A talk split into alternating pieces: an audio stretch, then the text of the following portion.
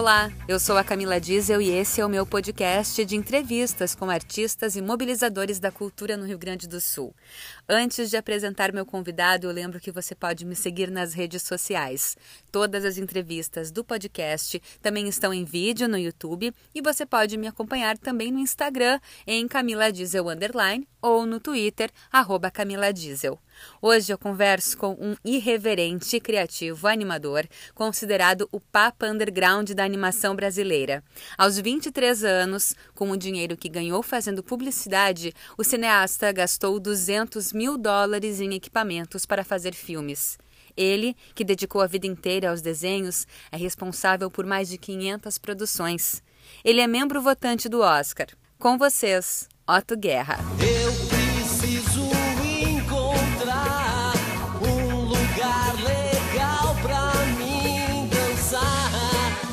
acha que foi chamado de Papa do Underground e o que isso significa para ti? Na verdade, tem, existe de fato uma espécie, quer dizer, resquícios da contracultura lá dos anos 60, né? Quando, quando, quando os jovens passaram a ser, deixaram de ser lixo da humanidade e passaram a ser os uh, protagonistas, né? E agora que a gente ficou velho, jovens daquela época, a gente está relegado ao inferno. Underground é uma, é uma dá para dizer que é um, um produto né, da, do, da contracultura. Eu descobri que eu era um, me falaram assim, ah, cara, tu é um outsider. Aí eu, eu tinha uns 25 anos, por que, que será que quer dizer outsider?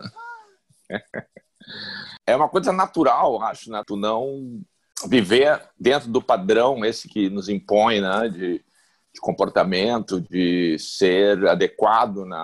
pagar impostos e, e calar a boca. Né? Acho que realmente tem a ver com isso. Eu tô outra palavra estranha, iconoclasta, né?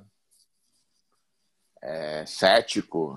Eu achei curioso porque a Animation Now, que é essa revista, ela é considerada a Bíblia é, da animação, né? E aí foi considerado Papa uh, na Bíblia. Eu achei, achei engraçado.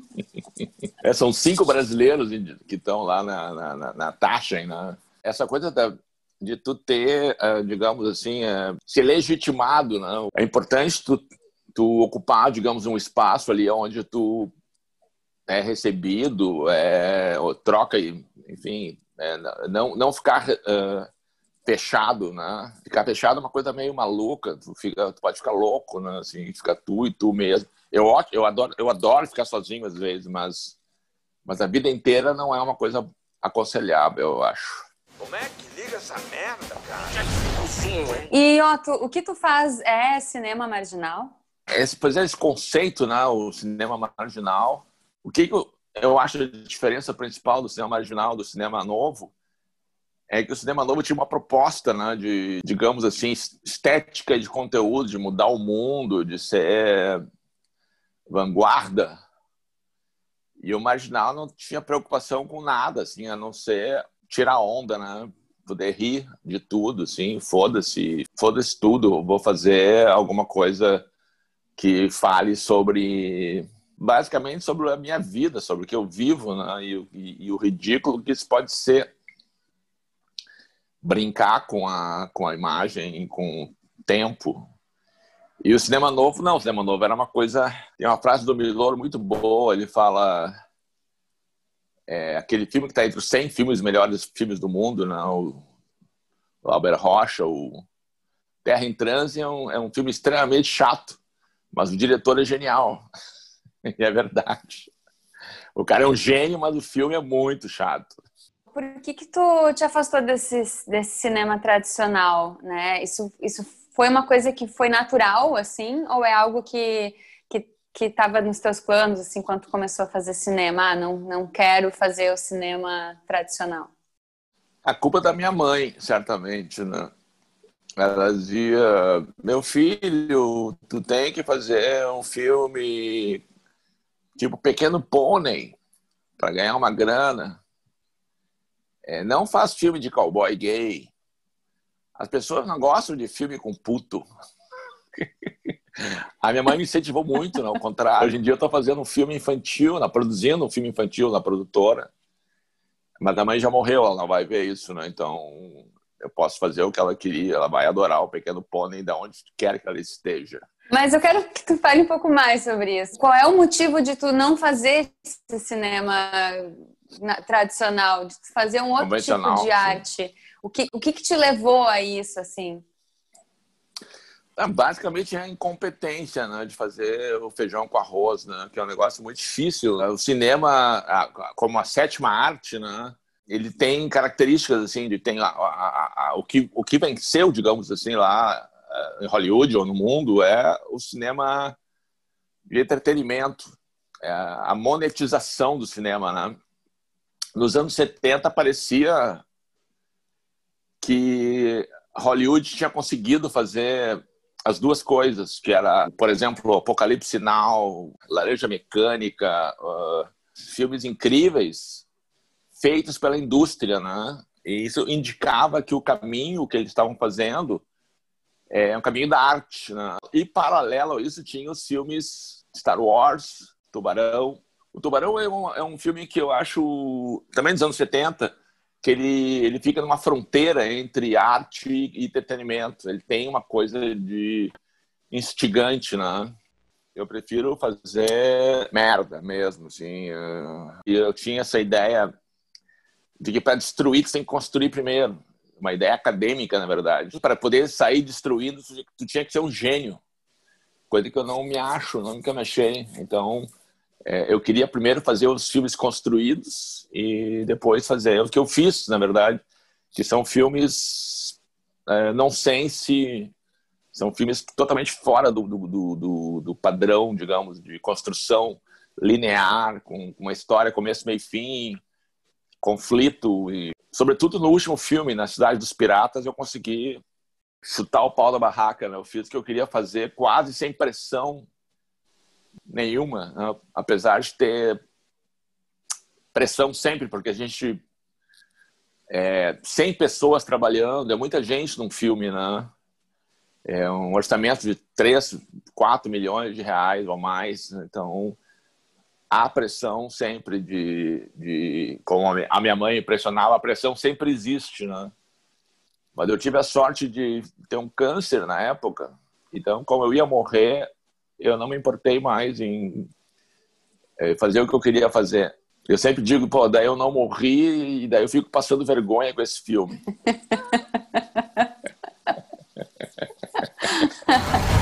Solução é alugar o Brasil! Câncer, doutor? É grave. E falando um pouquinho sobre uh, essa questão nonsense, né? A arte, ela acaba sendo muitas vezes, ela é interpretada pelas pessoas ela é sujeita à interpretação, né?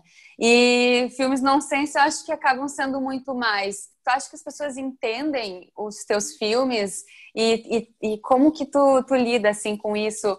Quando, sei lá, quando alguém diz, ai, nada a ver, não entendi, ou isso aí não é para mim, né? Como que tu lida com isso?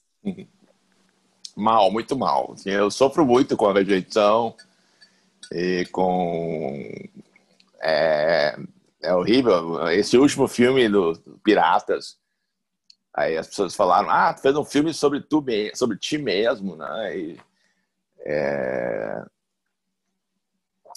é ruim, é ruim a crítica, assim. 15 anos, 10 roteiristas, 50 versões do roteiro, e eu ainda não sei do que se trata o filme. Homem ou mulher? Só que por outro lado, por outro lado teve pessoas que, inclusive eu mesmo, né, que que gosto muito da, do filme. Ele fala, ele é uma metralhadora giratória, assim. A Laerte é uma existencialista. Os acontecimentos da vida real, ela ter virado uma mulher transgênero, eu ter o câncer, tudo isso colaborou para o filme ser um filme eu fiquei com medo depois de terminar, diz eu, porque eu achei que, bom, é, o estúdio sempre evoluiu de um filme para outro. Aí eu falei, pô, acabou, não tem mais como fazer nada melhor do que isso. mas não, mas tem, tem. A gente está fazendo dois longas agora. Eu vi que aqui com essa nova, nesse novo governo, assim, não ia ter mais. Os governos de direita não têm interesse em cultura, né? Que o Reagan, o presidente Reagan, que é um grande figura, né, um ator hollywoodiano, presidente americano, ele falou uma coisa que explica. Ele fala, falou o seguinte: se a gente der cultura e educação para as pessoas, elas não vão votar mais em nós. Muito sincero. E muito triste, né? A gente dá risada, mas isso é terrível, isso é tristíssimo. É, mas é o que acontece, né? Na, na verdade, o, o, a, essa indústria de, de, entretenimento, ela imbeciliza as pessoas de um modo geral, assim, né? Claro que ninguém quer ir no cinema também, Camila, para ver sofrimento só e tu vai, tu sofre na vida real, então tu quer de repente extravasar, tu vai no cinema para te divertir, para rir. Mas eu acho que qualquer forma de expressão, cinema, literatura, teatro, música, arte em geral, ela serve para ao contrário, assim, serve para nos deixar com uma sensação de que vale a pena estar vivo, de que faz sentido, de que a arte ela serve para nos manter saudáveis, né? Como diria o Bukowski, né? escrever para não enlouquecer. E essa tua vontade de estar vivo, ela mudou depois do câncer, né? Como é que era a tua relação com a tua vida antes e depois de passar por uma situação tão difícil que, que quase que podia ter tirado a tua vida? Sim, era uma metástase, né? Como levar um tiro de fuzil em câmera lenta, né? É horrível. É, a gente sempre acha que a morte é uma coisa distante, né? Mesmo sabendo que ela pode acontecer a qualquer momento como eu estive, né, fiz um tratamento pesado de quimioterapia, cirurgias, fala mutilação, é, envenenamento, né? renasci, digamos, eu agradeço todo dia que amanhece, eu fico, nossa, mas adoro estar aqui ainda, né? eu sei que essa é a única vida que eu, é, eu sou cético na, na real, mas eu, enfim, eu agradeço estar vivo e falando e tomando banho sozinho, coisas que parecem corriqueiras, né? Fazer o café, fazer o almoço, são coisas incrivelmente prazerosas. Lavar a louça, adoro lavar louça agora. Então, eu, não, eu achava isso tudo uma perda de tempo, né? E agora, não, agora eu tô...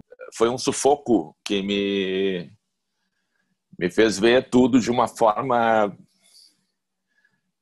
uma outra perspectiva, né? não sei te explicar isso, mas a morte é uma coisa muito interessante, de qualquer forma. E vem para todos, na verdade. Né? Até tu vai morrer, é incrível isso. Né?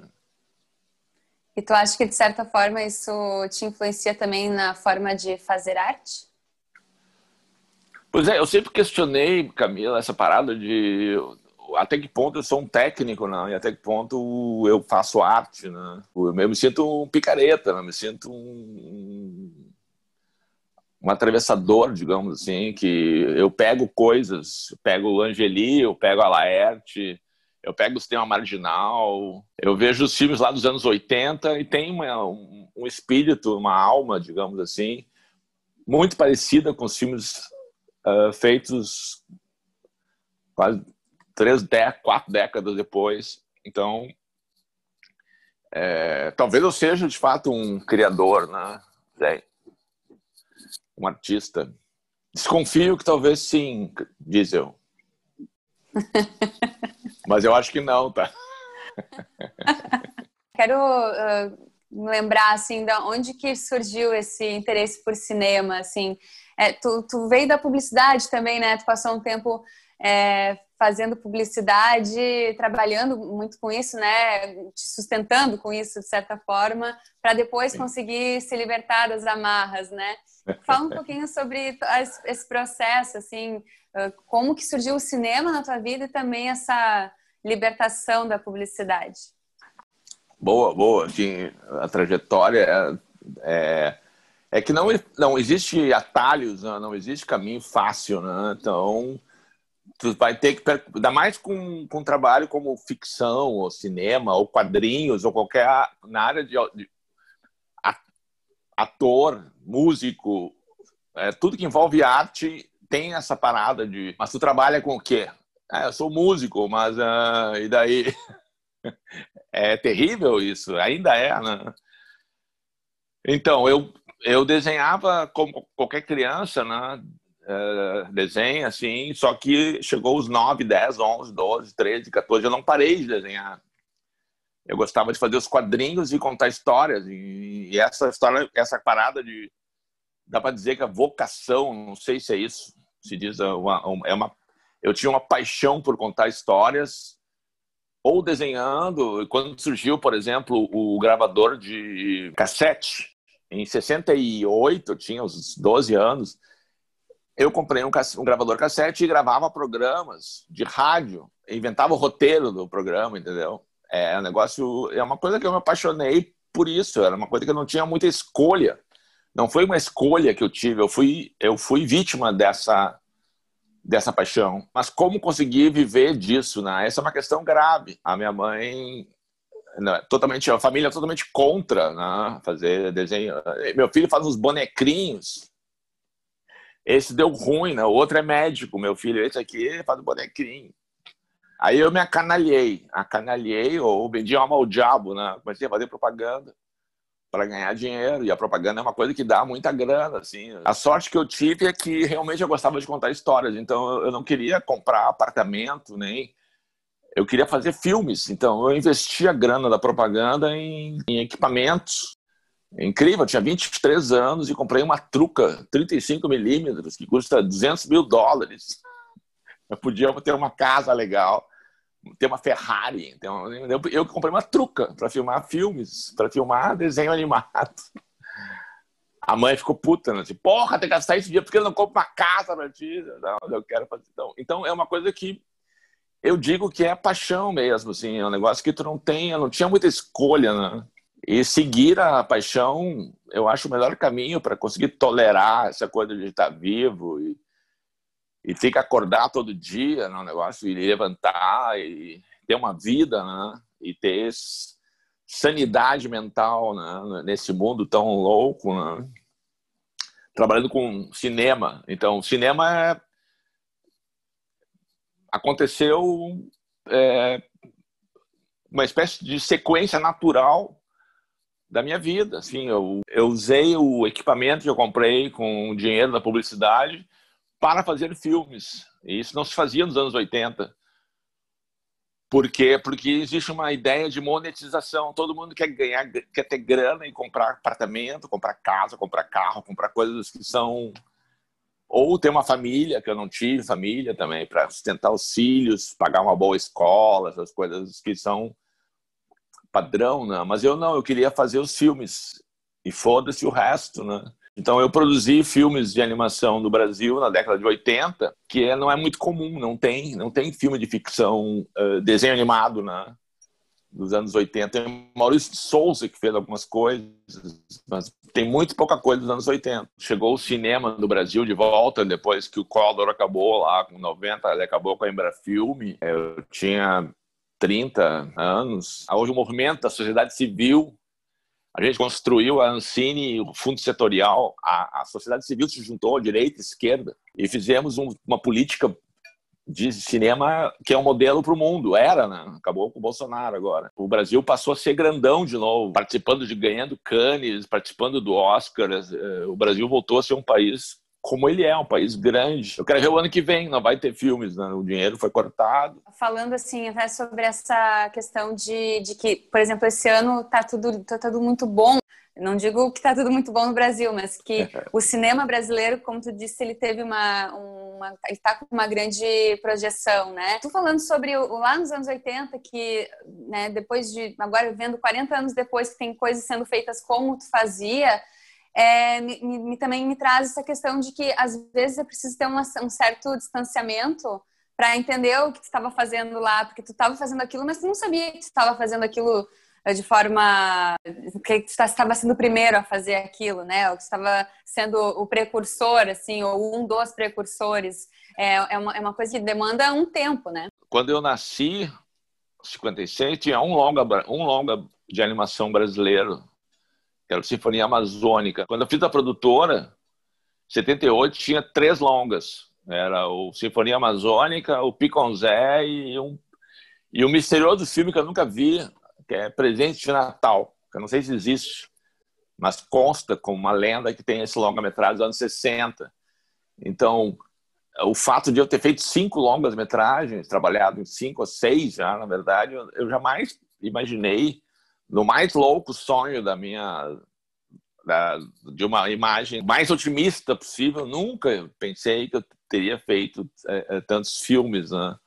É inacreditável. É, é sorte, não sei lá, está na hora certa, no lugar certo, né? e ser a pessoa errada, no caso, no meu caso. Né? Mas esse distanciamento te ajuda a enxergar também? Te ajuda a ver o todo o contexto? O cinema é um negócio extremamente grandioso, né? É uma coisa é, arrebatadora, assim, é, a tal sétima arte, né? Uma coisa que tu junta todas as coisas, música, literatura, é muito atraente, né? lidar com isso, né? Eu cheguei a questionar aos 40, mais ou menos, se eu estava fazendo os tais bonequinhos que a minha mãe dizia, né? Se valia a pena fazer minha vida toda. Eu hoje não tenho dúvida, assim, eu tenho... Quando me perguntam, pô, o que, que tu aconselha a gorizada, né? Eu diria que a minha mãe estava totalmente errada, né, assim, em relação a isso. A indústria, do, a indústria que existe no audiovisual é uma da, talvez a maior do mundo atualmente, mais que a farmacêutica. É, as pessoas precisam ver filmes, precisam é, de arte, cultura, é, séries, é vital. É. E também, em termos de Brasil, a gente precisa a gente precisa ver a gente mesmo na tela. Né?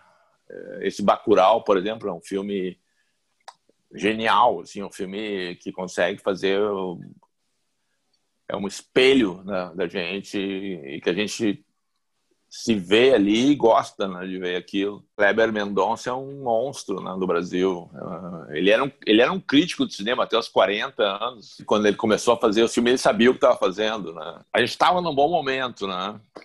Mas eu gosto quando a coisa, quando, quando a diversidade vem, ela, ela alimenta a, a, a criatividade. Né? Parece que a arte alimenta de dor, né? É incrível isso. Eu estava entediado já, já tão bem. Não podia ser, né? Poxa ah, vida. Nossa, chato, sabe? Uma coisa. Tá tudo muito Brasil, bom, pelo amor de Deus. e Otto, uh, eu gosto muito de uma música da Diana Calcanhoto, que é de um poema, inspirado num poema do Joaquim Pedro de Andrade, que é Porque Você Faz Cinema, né? Para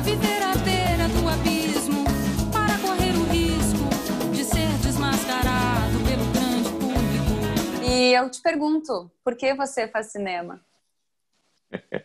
por que não?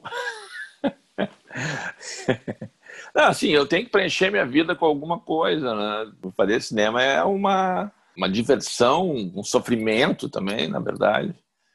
Incrível, assim, eu não consigo... Bom, eu escrevi agora um livro, né? E eu descobri que escrever é mais difícil do que fazer filmes, porque tu não tem a câmera, não tem, tu não tem a imagem, né? E facilmente pode ficar pedante ou ridículo, né? Talvez tenha ficado pedante e ridículo. é uma espécie de autobiografia, né, chamada Nem Doeu, né, sobre a minha vida, onde eu falo o que eu acho que é a minha verdade, né, o que aconteceu. E... Como que eu cheguei aos 60 anos sem tomar comprimidos para os nervos? Bom, então voltando aqui. Também é muito bom escrever. É, depois de fazer duas mil páginas, eu sobraram quatro páginas das duas mil. No início, né? Depois de quatro anos, eu consegui reunir 100 páginas, mais ou menos, 120 páginas. Que talvez estejam sofríveis também, a gente não consegue avaliar isso direito. Né? Nem doeu naquele, naquela resposta irônica do Valentão? Ou nem doeu, nem doeu? É, quando tu apanha muito, tu vai, pra gente poder te vingar, tu fala, nem doeu, nem, nem doeu. Né? Então, como é uma autopornografia, uma autobiografia, né? eu achei adequado levar uma surra e dizer nem doeu, nem doeu. É. Por isso é o nem doeu. Mas dói, sabe que dói na né? vida, é uma coisa que complicada, né? Que sofre muito. É, é, não, não é uma coisa, não é um, um moranguinho, né? Estar vivo, gente, pessoas morrem, nossa, as pessoas que a gente ama morrem, né? Faz parte. Falava pouco também sobre a tua mãe, né? Sobre que ela estava errada. O que, que tu acha que ela diria se soubesse que tu é um dos votantes do Oscar, né? Isso que acabou sendo bastante é, difundido esse ano, né? De, né? muitas, muitas, muitas notícias sobre isso. O que, que ela diria se soubesse? Ah, ela sempre me menosprezou, né? Isso é uma coisa legal. Assim. Ela diria assim: ah, então o Oscar não é tão grande quanto eu pensava.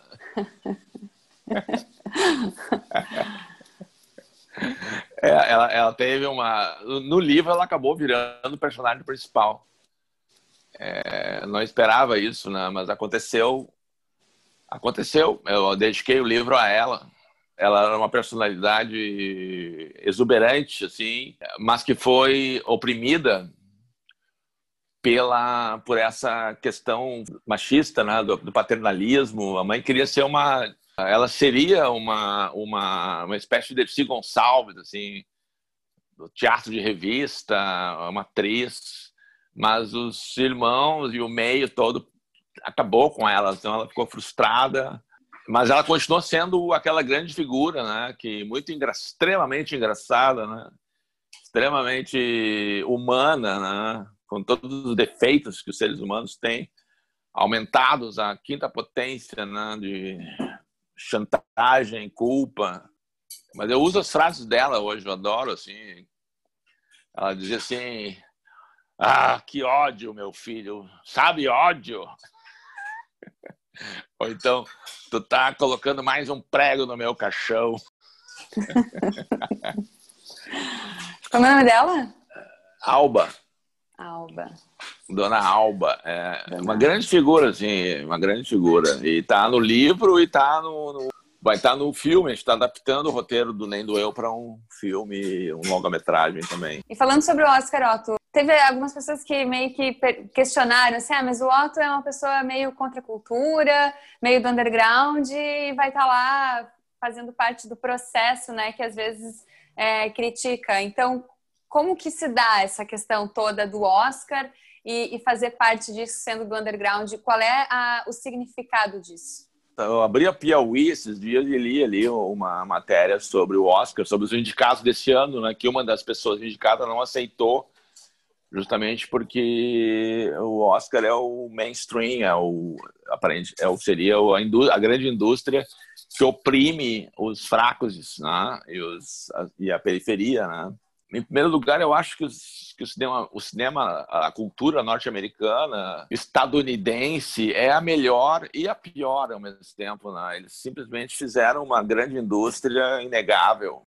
Eu não posso dizer que eu não amo os filmes da Disney, por exemplo, ou da Pixar. Uh, eu amo esses filmes. É, eu prefiro o Miyazaki, né? prefiro o, o, o de Chihiro. Me diz muito mais, mas eu não tenho nada contra. É Hollywood no sentido de que de lá vem Lawrence da Arábia, vem Laranja, os grandes filmes de, existem grandes filmes de, de Hollywood.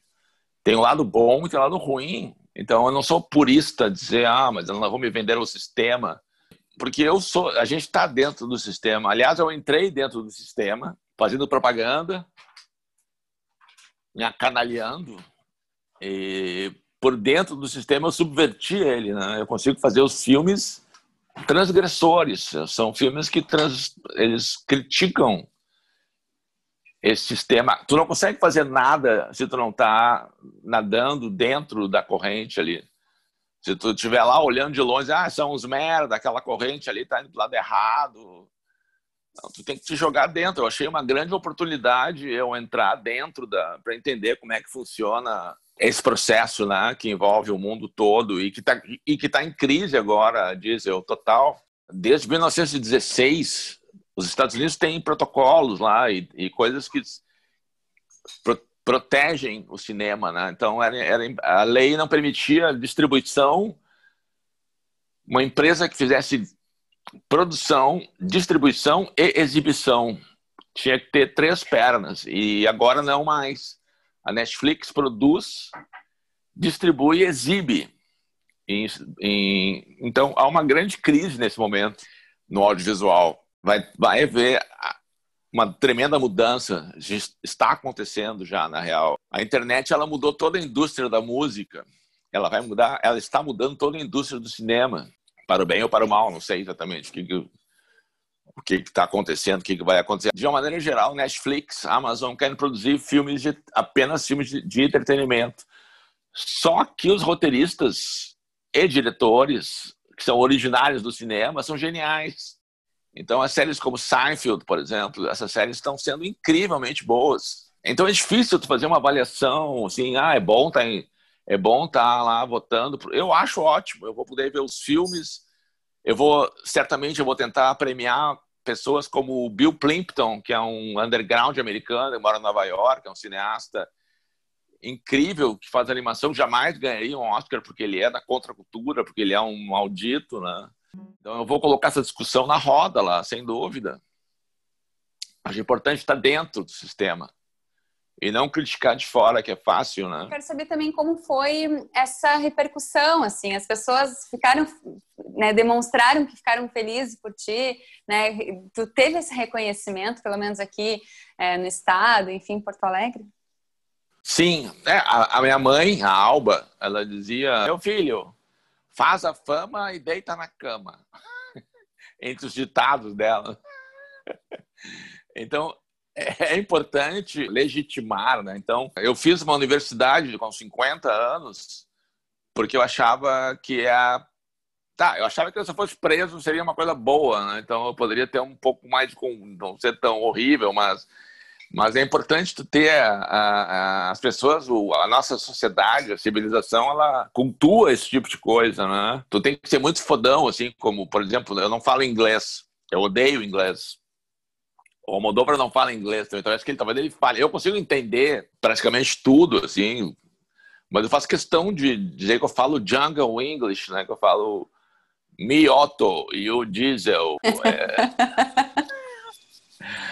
então eu consigo estar dentro do esquema. Assim, por exemplo, eu fui quando eu fiz o Woodstock, né? Eu fui convidado para falar lá numa universidade na lá em São Francisco, na Califórnia, onde, onde nasceu o movimento hippie. E na faculdade as pessoas não sabem, eles não sabem nada sobre o resto do mundo, eles sabem só sobre eles. Né? Esse é um grande problema dos estadunidenses. Eles estavam perguntando, como é que é fazer desenho animado no... Eles não sabem nem o país, onde é que é o Brasil. Assim. Como é que é fazer desenho animado ah, lá onde tu faz, né? Ah, é mais ou menos parecido com aqui, assim, a gente trabalha com papel, tinta e o único problema que tem lá que eu acho que é diferente disso aqui são os macacos. Os macacos entram pela janela e eles dizem, bom, que é isso? Espalham as folhas, jogam, os... ah, viram a tinta, é um inferno. Assim, macaco não respeita nada. Ah, muito bom. Recentemente também, quando a gente conversou lá na Rádio Guaíba, eh, tu me disseste que entrou. Não, é que às vezes eu não sei se tu tá falando sério ou se tu tá brincando, assim, sobre, sobre a tua trajetória. E tu disse alguma coisa sobre ter começado a fazer coisas é, de jovens depois de velho, né? Acho que foi mais ou menos essa expressão, tipo bebidas, drogas, sexo, rock and roll. Realmente é isso, assim? Isso realmente aconteceu? Não, não, não, é verdade, assim. Inclusive está no livro, tá? É essa, essa trajetória, assim, da, eu era super tímido, né? me achava muito feio, é, eu era vítima de chacota do colégio. Dirigi toda a minha energia, né? que me, e aquilo me, me, me jogava uma grande quantidade de adrenalina, né? como uma poderosa droga, né? uma droga. Desde que as drogas de verdade, essas que tu chapa com ou trepando, ou fazendo filmes, ou fazendo coisas que são que não é tu, uma coisa artificial, são as melhores. Então eu me droguei até os 30 anos, me chapei fazendo desenhos animados, uma sorte incrível. Só que eu não bebia, eu achava ridículo beber, Tinha, era preconceito mesmo, achava que era pecado trepar. É verdade isso. Eu era bem conservador, assim, é, é, eu era o típico menino bom, comportado. que queria fazer as coisas. Mas até aos 30 anos. É, aos 30 daí deu. Aí eu, daí eu descobri o álcool. E, e minha vida. Aos 33 de idade, Cristo, né? Foi que eu. Uhum.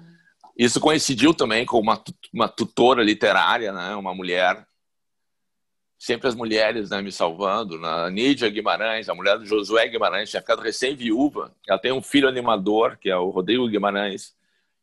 É, eu ajudei o cara quando ele era bem menino e ela foi muito generosa comigo. Né? Ela me, ela me, ela viu que eu não, que eu não lia, só lia quadrinhos. Né? Então ela me começou a me dar uns livros. Tinha uma biblioteca imensa em casa com Josué. A casa toda era coberta de livros. Tinha depois virou Instituto Estadual do Livro, a casa da Nídia.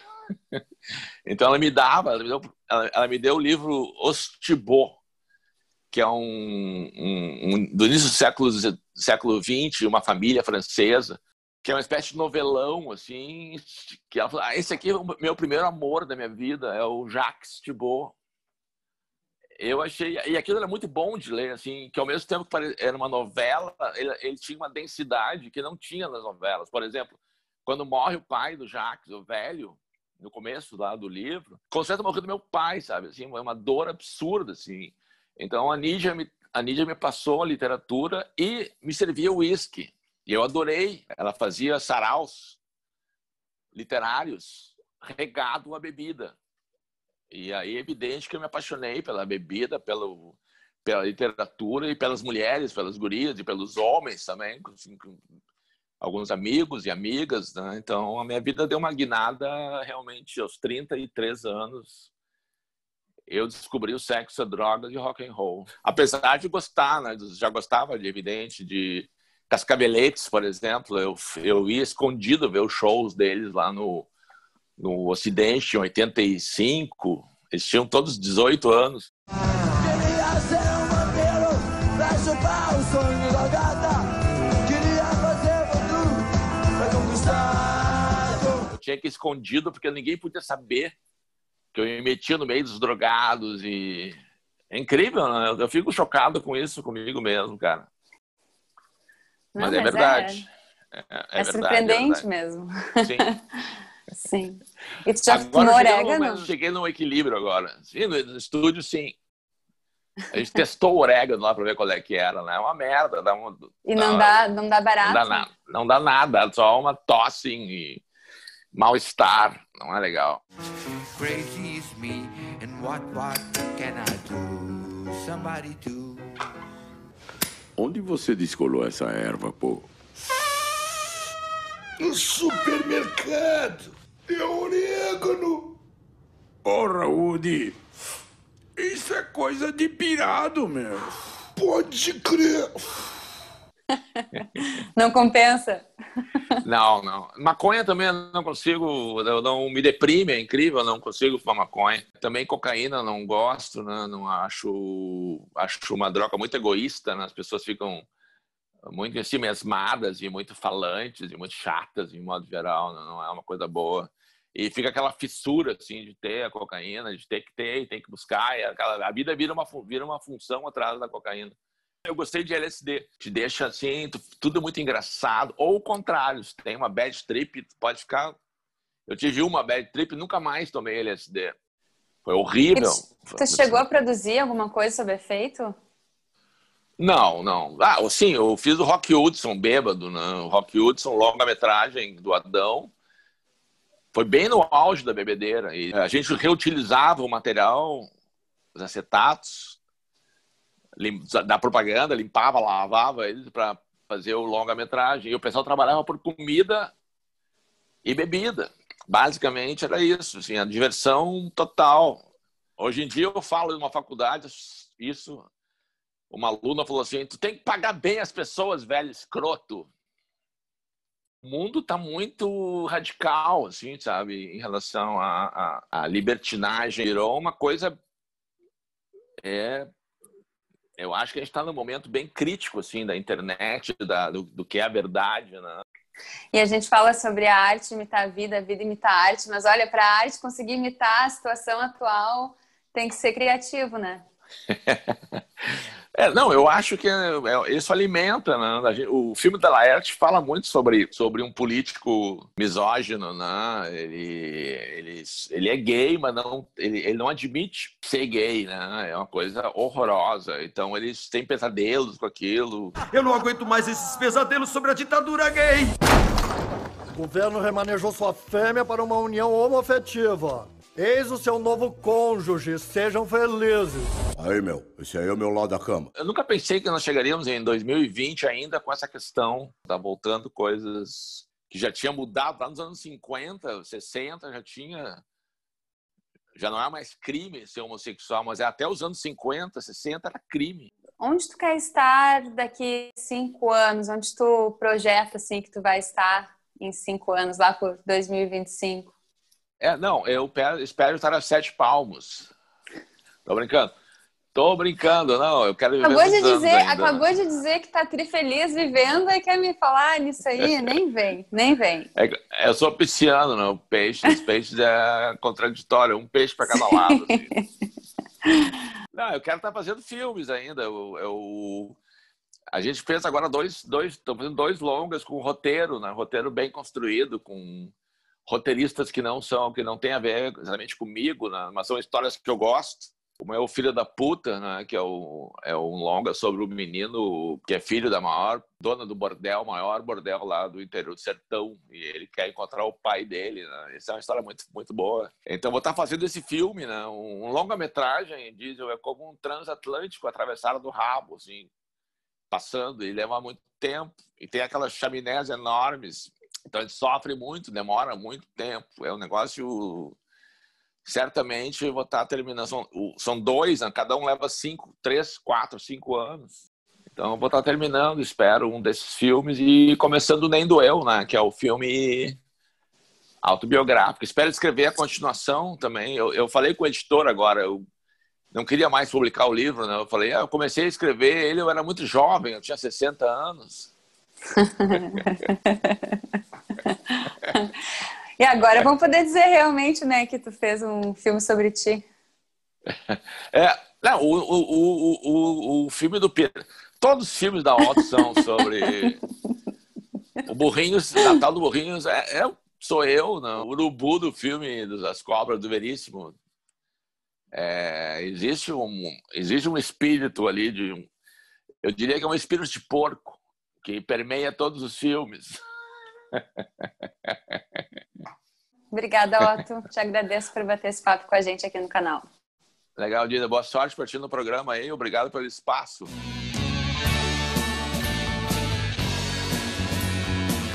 Esse foi Otto Guerra. Obrigada por me ouvir até aqui. Lembrando que todas as entrevistas do podcast também estão em vídeo no YouTube. Eu sou a Camila Diesel, me acompanhe nas redes sociais e fique por dentro dos próximos entrevistados. Até a próxima!